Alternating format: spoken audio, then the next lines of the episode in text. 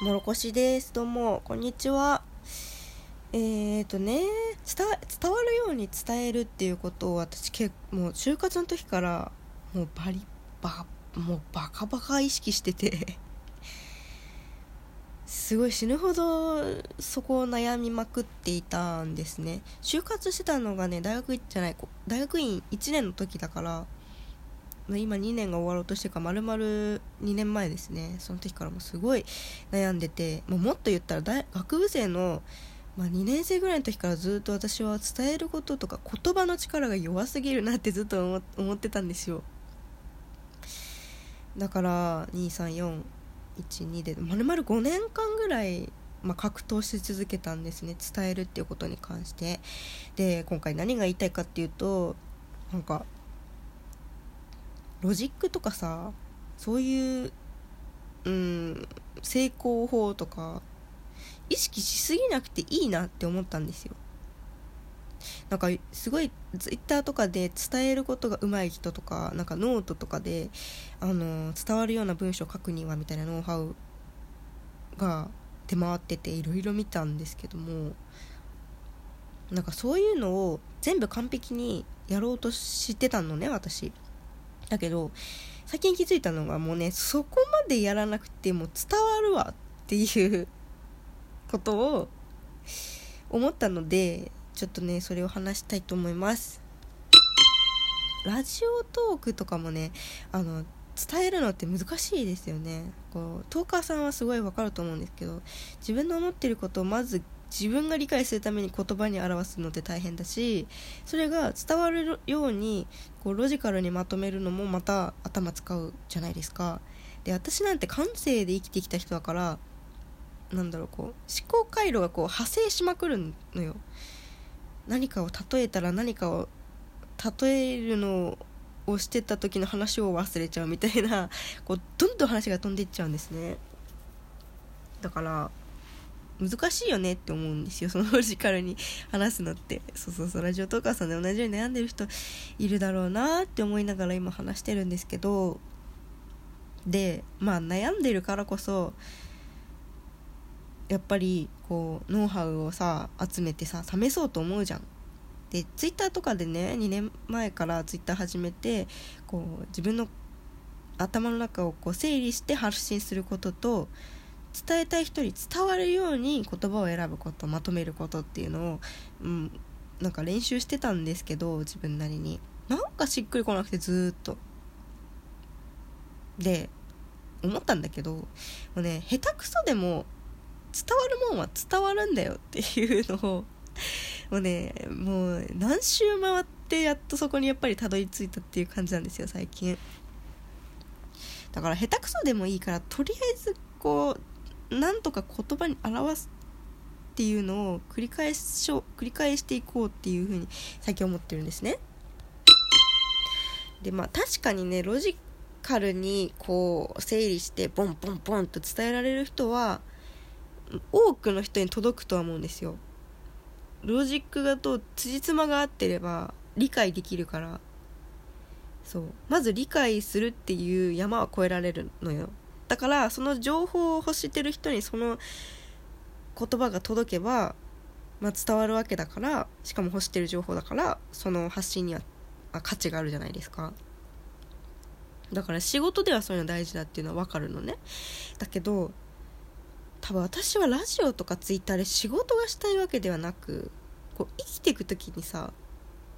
感覚のものを人に伝えられないことが悔しくてそれをこうただただ直したいだけで発信してるんですね私は。でそう思った時に仕事のようにバチバチのロジカルを決め込む必要はないのですよ。ないのですよってなんないんだよ。むしろロジカルにしていったらこうどんどんどんどんこうあの感覚的な表現がそぎ落とされていくのよ。絵文字とかも使えなくなったりとかあの話し言葉の「なんとかですよ」今みたいにさ「なんとかだよ」とか「ですよ」とかだと思うんですよねみたいなそういう語尾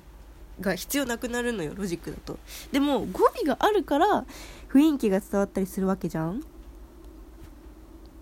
女の人だったら分かると思うんですけど女の人ってこう情報やっぱり必要な時はあるのよ。メイクのやり方が必要だとか。そういうのは分かるんだけどもっと必要なのは雰囲気なんだよなって思うんですね最近。雰囲気なの。あのおしゃれな雰囲気がいいとか落ち着く雰囲気がいいとか、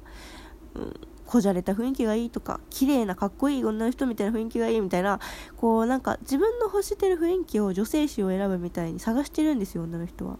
まあ、男の人でももちろんそういうことやってる人いるだろうなって最近思うんですけど、うん、そういうなんか自分が欲しい雰囲気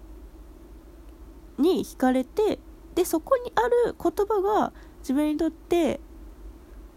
こう有益なものだったらもっと価値があるなっていう印象なんですね私の生きてる中で思うのが。だから何が言いたいかっていうと私はやっぱり感性で生きてるから私の感性を届けたいっていうのがもともとのやりたいことなんですよ。だから私の雰囲気を届けたいんですね。そういう時にロジカルだけだとどうしても足らないのよ。いやまずは完全にロジカル的な言葉ができてる気がしないんだけど。まあでも5年前に比べたら整理整頓できるようになった方だと思うんですよ、うん、だけどそういうツイッターとかラジオとかやってて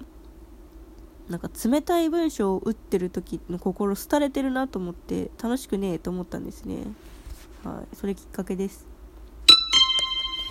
でいろいろな人のまあ、文章とか見てみたりしてたら、まあ、コラム書いてる人の文章私結構好きで女性誌のコラム書いてる人の文章を文庫化したものとかを最近読んだりしてるんですけどもう大好きなんですよそういうのが。だって言いたいことは伝わるけどその人の雰囲気ももっと伝わるんですねああいうのって。あだからロジックと感性を同時に伝えることってできるんだって思ったんですよ。ロジックを伝えるってなんだ？あのあれだね。感性を伝わるようにロジカあのロジカルなんていうの論理的に組み立ててそのまま感性として伝えることは可能なんだって思ったんですね。うん。そうそうそう。だから伝わるように伝えるっていうのはまず私の伝えたい雰囲気ありきでそれが伝わるようにあの伝わるようにする技術としてロジックがあるっていうだけでうん、だから伝わるように伝える時に感性を忘れちゃいけないなと思ったのよ。でまあだからロジックは学ばなきゃいけないってのはもちろんなんですけど完璧にやるのまだ無理なんだよな。最初から。から私は数を打とうっていう風に作戦を変えましたね最近は。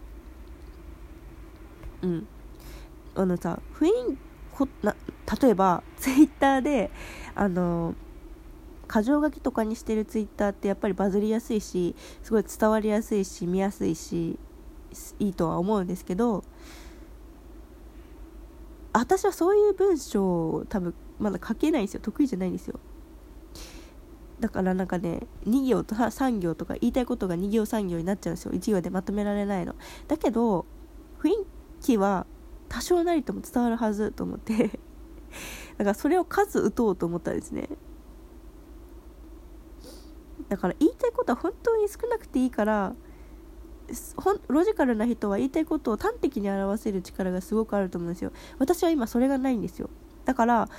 こう端的に表す人たちは情報をいっぱい1ツイートに詰め込めるんだけど私はまだそれができないから140文字以内に収まらないからじゃあ言いたいことをなるべく1つに絞ってもう文字数多くなっちゃってもいいから端的な言葉が見つからなくてもいいから